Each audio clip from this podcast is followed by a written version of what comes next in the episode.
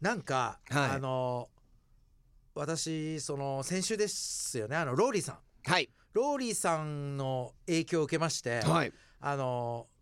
ベタなのは流すもんかって思ったんですよおお。そうなんですよなんかローリーさんが前回そのディープパープル特集で来られた時ディレクターさんがその良かれと思ってハイウェイスターを流そうとしたらはい。それはな流さなくてええんちゃいますかって あのなんか厳しさにちょっと憧れまして、はい。で普通だったら「ギブイットアウェイ」ね流して「アンダー・ザ・ブリッジ」とか「カそうですリねフォルニケーション」とかうん。「ダニ・カリフォルニア」とか名曲いっぱいあるんで流せばいいんですけどやっぱりなんて言うんだろう私も含めレッチリといえばギターはジョン・フルシャンテがまず浮かぶと思うんですけど、はい。やっぱりレッチリの核となるのはヒレル・スロバクなんですよ。うん。そのアンソニーとフリーの高校時代の同級生でありレッチリの最初のギタリストそうですね。まあドラッグで亡くなっちゃったんですけどうんその人が在籍してた時代のこのサードアルバム「ビハイドさん」さんのヒレルのギターから始めたいなとこの特集は素晴らしいですね。ちゃんともう初期メンバーで始めようと。もうだっていまだにヒレルを忘れないってずっとまあまあ当たり前ですけど、ん言ってますからねだってジョンなんてあの今のねギタリストの復活した、もう全盛期を支えてるジョン・フルシャンテなんてヒレル・スロバクレッチリのファンですからねあ、そうだったん最です初か。はもう追っかけというかへレーッチリのライブで踊りまくってる普通の若者だったんですよそうなんですね。あの言うんだったらクイーンのフレディマーキュリーみたいな。あそうなんですかもともとあの別名のバンドで、はいあのフレディマーキュリーがそのバンドのファンで入って、俺がボーカルやりたいって言ってクイーンになるんですけど。で、もまさにそうであのジョン・フルシャンテって18歳の時にはい。そのレッチリに入るんですけど、はいヒレルが亡くなった後にああ。あのヒレルの完コピできたとかいうのでなんか入ったみたいな、まあ、もちそろうんなんですね。それ以上の才能は見てたんでしょうけど、うーん。だからやっぱりねレッチリはみんな、えー、と今まで10年間いたジョシュ・クリンゴホッファーはい。それとかワンホットミニットのデイブ・ナバロ元ジェンズ・アディクションのはい。とか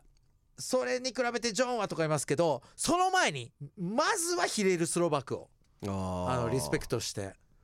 いかないといけないっていう素晴らしいですねよそうなんですよ。これじゃあ結構初期の頃の曲だったってことですよね。なんかねレッチリまあまあまあ話すと長くなっちゃうんで、はい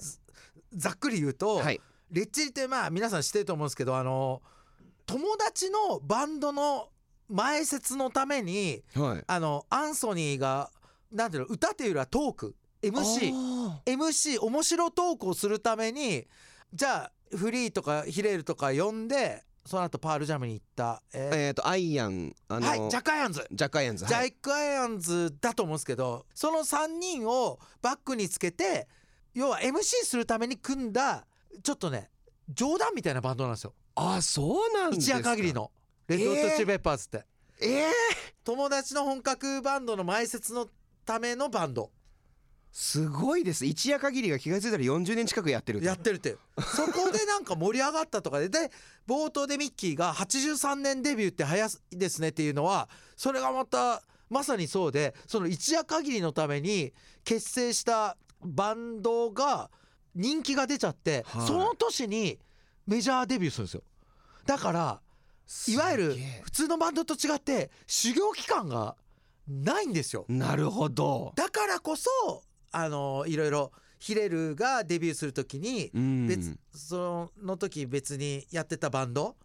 他にやってたバンドの方に俺は行くからっつってレッチリ抜けちゃうとかああ。レッチリのファーストアルルバムにヒレルとジャック・アイアンズはいないんですよドラムのはいはいはいはいそれもやっぱりそのレッチリ自体が突発的に始めたはい。そのい一夜限りの前説パーティーバンドだったんでばバンドでもないのかなんかアンソニーが MC やってこう喋ってるとか聞きましたけどねあそうなんですね。なんか情報で。だからこそいろいろあってファーストは参加してないしセカンドでヒレルは戻ってくるんですけどジャック・アイアンズは戻ってこなかったりとかだから初期メンバーが唯一音源として残ってる初期メンバーの音がそれはサードなんですよ。あそうなんです、ね。その後もヒレルはヘロインで亡くなっちゃってジャック・アイアンズはショックでレッチリやめちゃってうんで今のチャド・スミスとジョン・フルシャンテが入っての4枚目なんでなるほどもういろいろあんのこのバンドすごいもうすでにめちゃくちゃドラマがありもまうすけどドラドラマしかないのよこのバンドもはあう大河ドラマだと思 ってる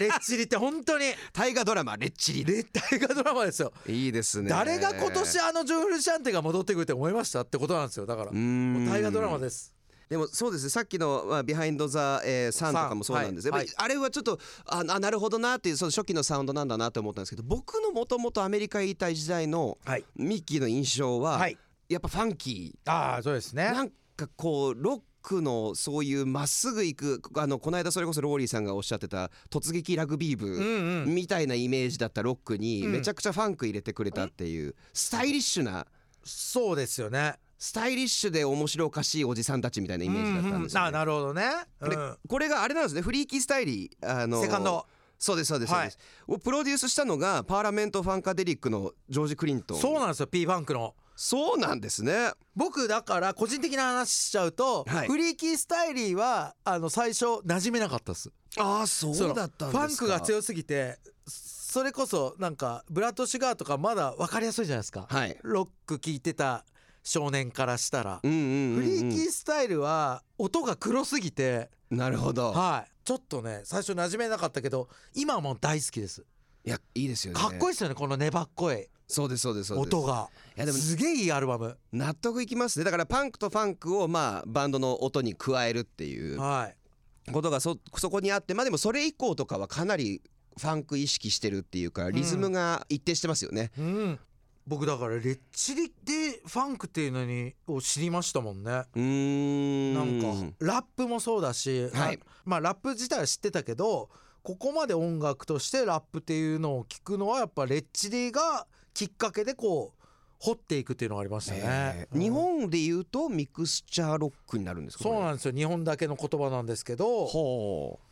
外とかではなんていうんですかねラップロックとかラップロックですねですよね。はい、ラップロックファンクロックもうロックの前に合わせてるジャンルを入れるとか、うん、日本ってなんかそういうの多いですよねそれこそプロディジーとかケミカルブラザーズとか出てきた時は勝手にデジタルロックって言葉作っそんなこと言うそうたあなっんですかたんですよ90年代後半デジタルロックっていデうジタルロック和製英語あったんですよはだって野球夜やるのナイターって言いますもんね,、あまあそうですねねナイターミクスチャーデジタルロック全部和製英語なんですいやよどこに和製英語が潜んでるかわかんないんでわすよ。かんないですよこれで僕もう一個、はいそのレッチリのあのイメージではもうとにかく薬みたういな、ん、そうですねあとヘロインバンドっていうイメージがありましたなるほどなるほど結構それはアメリカだとレッチリイコールヘロインっていうの曲とかでも「アンダー・ザ・ブリッジ」もそうですし、ね、そういう歌ですもんねそうですそうですそうです結構直接的に表現するうんあの日本だったらメジャーデビューできるのかなっていうよう な確かに確かにだってそのこのねジョン・フルシャンテ、うーんジョン・フルシャンテなんてブラッド・シュガー・セックス・マジック出した後日本ツアー中にアメリカ帰っちゃうんですけど、はいあそうですね、はいうんその後僕ねまあ今生きてるから言えることだけど、うん僕ヘロインで死ぬって思ってましたもんそのあージョン・フルシャンテの姿とか見てて当時ああーこの人って死ぬんだろうなって思ってましたうんだからカリフォルニケーションで戻ってきた時ものすごい感動しました、そうですもねう死ぬって思ってましたもうジョン・フルちゃんっての動きがもうもろ中毒者だったんでうわ当時 すごいんですよ僕だからブラッド・シュガー・セックス・マジック「ゲイ・ビット・アウェイ」で高校の頃知ったけどはい、レッチリがこんなにうん日本中で愛されるバンドになるとは全く思わなかったですよ当時なるほど自分だけが好きなその3年ぐらい活動する人って思ってましたそうなんですねもうはちゃめちゃなイメージだったんで、はい絶対こんな息が長いバンドになると思わなかった、うーんこれ名曲だよなアンダーザブリッジアンソニー・キーディスはおそらくショックでこれ、あの行方くらますんですねしばらくそうですよねでお葬式にも行かないでっていう、多分薬には頼ってたと思いますうし、うんんもう収録中に あの「おはようございます」ってスタジオ入るんですよ、うんキーディス、うん一番やばかった時期で「うんおはようございます」入ってったら寝てるってなんか寝ながらレコーディングしてたみたいで。 もうそれぐらいい危なかったみたいだからいまだにねあの依存症には苦しまれていてってそうなんでいすうだってレッチリブラッドシュガーの後ジョン・フルチャンテ抜けて、はいジョンが戻ってくるまでに1枚、まあ、賛否両論のアルバム「ワンホットミニットで出すんですけど、そこにいるジェンジャー・ディクションにいたデイブ・ナバロもまあジャンキーですから、うーん結局そういう薬のせいで解雇されましたからあそうなんですね、なのにジョンが戻ってきたカリフォルニケーションの時期にアンソニーは薬で苦しんでるんです すごいもう本当本に当アンソニーの自伝をみんな読んでほしいびっくりするからバイザウェイで全世界で人気の時もアンソニー苦しんでるんですよあーヘロインにやばいよなそうなんだから今のインタビューとか見るとはいちょっとね、あの落ち着いたそのん家族好きなおじちゃんとかってイメージなんですけど、まあちょっはといここで一曲、はいちょっと私ミッキーセレクトナンバーをお届けします、まさに今の話えーがベースなんですけれども「Scar Tissue by the Red Hot Chili Peppers うわいいね」寂し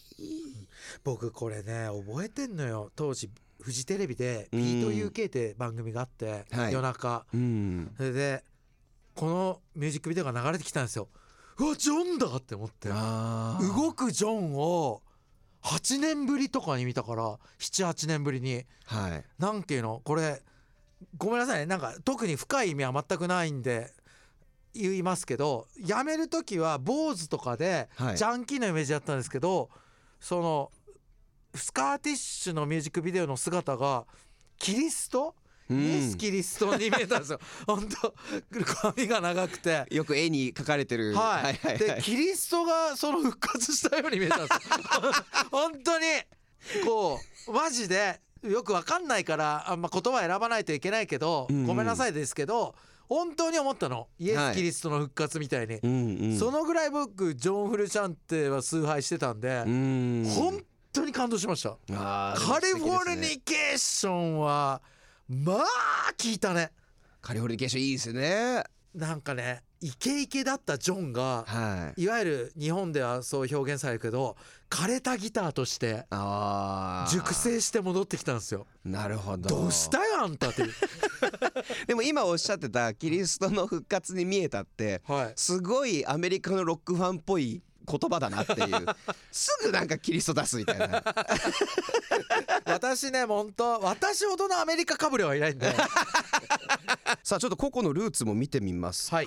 えーとですねアンソニー・キーディスが好きなまあ要はあのどういうアーティストにインスピレーションを受けたかっていう話なんですけど、はいはいアンソニー・キーディスはブラック・フラッグサークル・ジャークスとか、はいまあロスのパンクですよねえっとねアンソニーはジャームズ好きで、はい LA のパンクバンドので「バイ・ザ・ウェイ」のミュージックビデオでタクシーを最初止める時に持ってるのがジャームズのボーカルの亡くなった方の自伝というかうーん電気本でそれを「バイ・ザ・ウェイ」の中で一応取られたっていう設定で終わるんで、はいそれを「バイ・ザ・ウェイ」に出てるコメディアンというか、まあ、コメディアンというか俳優さん、はい俳優さんがレッチリのコンサートに行ってジャームズのそのボーカルの自伝を返しに行くっていうのが「ユニバーサル・スピーキング」っていう曲のミュージックビデオでした、へそれ覚えてますすそれで僕ジャームズも聴きましたもんあそうなんです聴かねなきゃい けないんだジャームズってボーカル何でしたっけ名前ダービー・クラッシュダービー・クラッシュダービー・クラッシュの自伝を持ってるんですよねそうなんですねここでつながっていくのが、はいそのジャームスにもともといたギタリストがパッド・スメアで現フーファイターズねまあ途中ニルバーナのサポートもやってましたけどえなるほどいろいろあるんですよあと他にアンソニー・キーディスはディファンクトとかトーキングヘッズとかファンクもやっぱりもちろん聞いてたみたいでで、はいお父さんがジョン・キーディスで俳優として活動されてたそうですああでまたつながりますよあの幼少期に離婚した後も父あのジョンにアンソニーがあのレッド・ツェッペリンディープ・パープル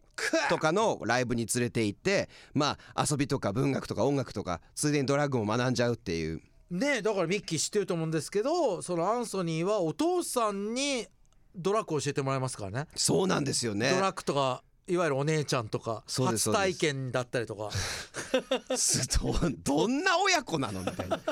なさらさらに言っていいですか、はいフリーいるでしょベースのはいフリーのお姉様とはいアンソニーははいそういうことやってますからねそうなんですねめちゃくちゃですよこの人たちドロドロですねドロドロなんですよもういやドロドロなイメージもうやっぱ結構ありますはねいそんなフリーなんですけど、はいフリーはボブ・マーリーマイルス・デイビスファンカデリック・デビッド・ボーイジミヘン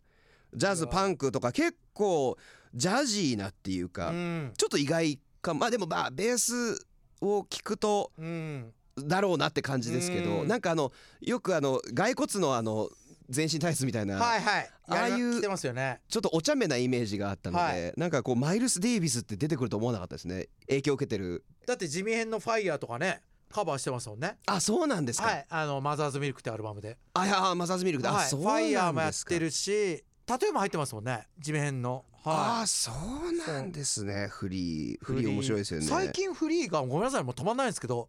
去年ぐらいかなフリー新たに胸にはいクマのタトゥー入れてますクマ クマのタトゥークマちゃんのタトゥー入れてますクマちゃんクマちゃんっぽいんですかクマちゃんっぽいクマなんか可愛いクマの、へーまあ、リアルクマのタトゥー入れてまはすいはいそうなんまあ そうなんですねはいあとあれですよチャド・スミスはいラッシュブラック・サバスレッド・ツェッペリンディープ・パープルうんやっぱ結構ロックっぽいロックですね地味編キッスとか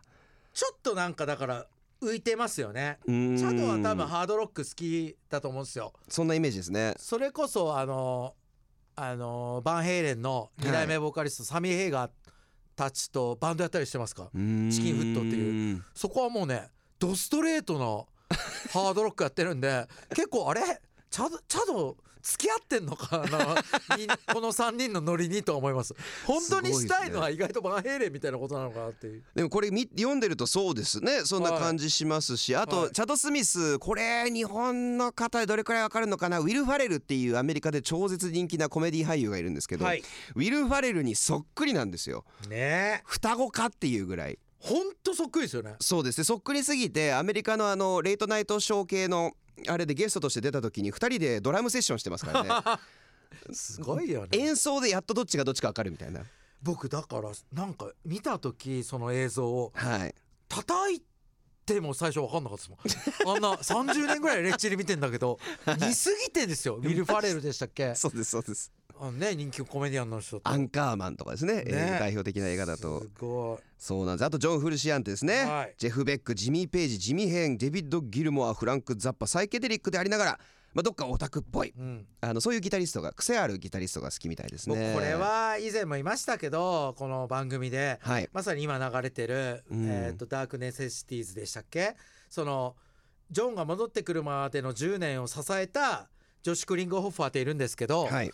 まあレッチリのスタディアムアーケディアムツアーとかでサポートでもういたんですよ。うんでもともとジョンの親友だったんですねジョン・フルシャンテの。ああそうなんですか、はいでジョンのあの4枚目のソロアルバムとかではこう一緒にこう歌ったりとかしてて、へえあと全然別でも作ったりしてて仲良かったんですけどこれは言いたい私は、はいジョン大好きですはいギターではあはのいレッチリの中で。はいでレジョンの復活は一番喜んでたけど、はいあのねジョンあもう大好きよ大好きがゆえに言うけど、ジョンは天才だと思うけどはい人間としてやっぱ欠落してるちょ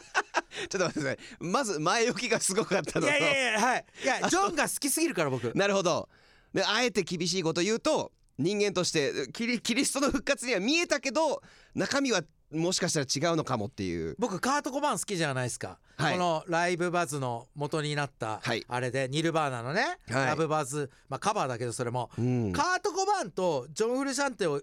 同じように当時は見てたんですよ30年前を、うん同じようななんか内向的な芸術家派だって、はい最近気づきましたおう全然違う僕あこれ私の独断と偏見よお願いしカますートはあのなんていうの悪い意味の我々世代のとこでいうオタクだと思うんです、なるほどうんはいだってこれは YouTube でもそういう話したんですけど、はい家だなんか発表する用とかじゃなくてよ自分用でよそれ亡くなったとこう発表されていくと自分用に好きなアルバムベスト50をメモったりしてんだよカート もうそれオタクじゃないですかオタクっあすのね取材のためとかじゃなくてとかやっててでああいう性格だしうんなんですよだけどジョンははい考えてくださいよレッチリですよあのイケイケのそうですよ。のめちゃくちゃ一番のファンでういん。つも見に行って暴れてたやつですよ、そうああ、はもい。う陽はいキャなんですよいわゆる今で言うあのジョンフルシアンっては陽キャで、陽キャででジョシュと仲良くてその中でジョシュが入って支えたけどこの10年間うん。ジョンと比べられて大変だったと思うけどいやそうですよね。そしたらある日午前中にフリーに呼ばれるんですよガレージにはジョシュがい。女子が。そしたらえチャドアンソニージョンまでいるっていううわ怖い怖い怖い。はいはいあの仲良かったけど女子がレッチリ入ってからあの疎遠になったんですよ急にはいあんな仲良かったジョンがある日朝呼ばれたフリーのガレージにいるんですよはそれでフリーに「いやごめんジョン戻るから」ってい。言われてょちょちょちょちょちょ。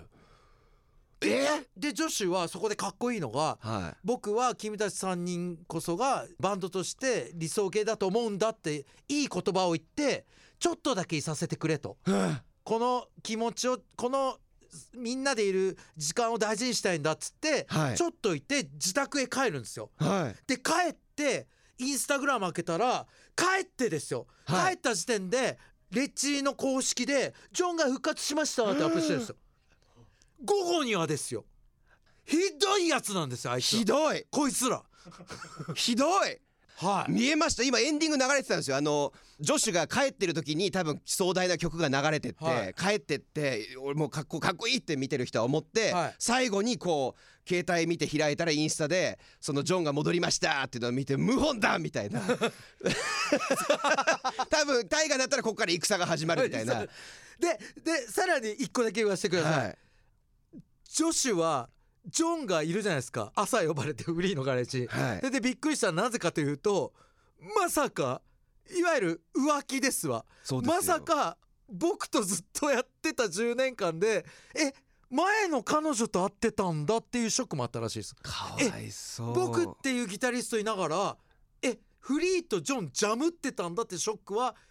隠せなかったらしいですねそうでしょうねはしかも何も言わないっていうのがなんかずるいずるいなんで言わなかったんでしょうねそうそうそう言えばいいじゃないですかだから人間としたとんでも ないやつらです現メンバ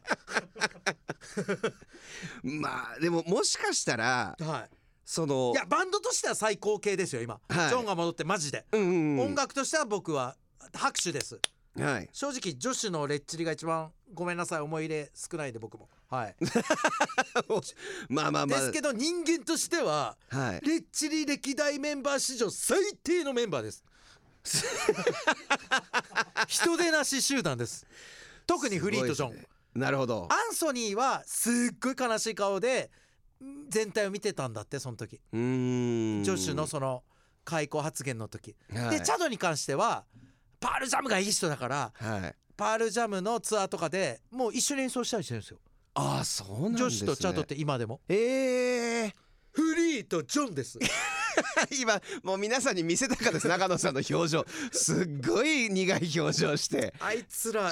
ジョシュって人がいながらはい不倫してたんですようわ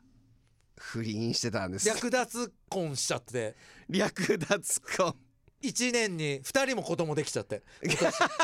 ア ニアンリミテッドラブと確かリにターンオブザドリームカンティーンだっけ確かに確かはいにごめんなさいいやいやいやいこやいれやカットされてもいいんで全然全然どうしても言いたかったでもなんかう素直じゃないのかもしれないです言葉で言えないのかなっていうあのソックス・オン・コックスとかねねあるじゃないですか有名なね真っ裸で靴下一枚でっていう、はいあのここれああそこあそこにねいわゆるそうですそうですはいそうですはいあのこれなんかアンソニーにこう好意を持ってる女性がいてその人を振るために最初やった個人的な演出みたいでなるほどなるほどそれでソックス・オン・コックスとかやるっていうだからなんかこう行動で出さなきゃいけないみたいな子たちなのかもしれないです子たちっていうの失礼ですけどいや でごめんでも反論していいはいはい長年のファンからするといはいやアンソニーはいいじゃないですかソックスオンコックスははい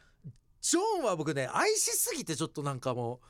なんかフル女房みたいに言っちゃうん ですみけど身内みたいな身内み たいに言っちゃったけど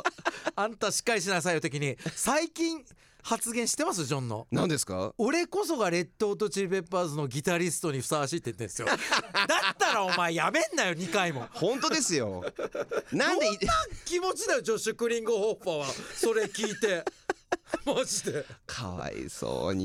もうトラウマになんないといいですけどねでも大丈夫ですパールジャムが優しいんでよかったですよ、はい本当に本当にあの長野さんはいいよいよまた来日します久々にそうですね帰っ来て年きますにはいそうですよこのレッチリライブとかは行ったこといやーそのね今度のも行きたいんですけど、うん今度のに関してはやっぱり仕事のまあまあまあまあ そうそうそう急に入ったらどうしようみたいなのでまだ分かんないですけど、うん今までは僕あれも言ってるんですよ第1回フジロック台風のおデイブ・ナバロがやったやつとえっとねカリフォルニケーションツアー、はいバイザベイツアーステディアム・アーケディアムツアーの4回行ってます4回はいで助手になってからやっぱちょっとねなんか熱が下がったんかなうーん行ってないですよパフォーマンス自体はやっぱりレッチリらしいというか結構ハイテンションなイメージですけどそれじゃあ厳しいこと言っていいですかう、わ何ですかえー台風のフジロック良かったですはいカリフォルニケーションバイザベイ良かったですはい最後ねまあ最後っつってもも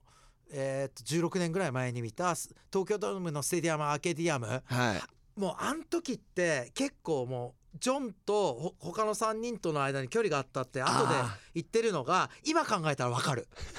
なんか正直言っていいですか、はいあんまり良くなかった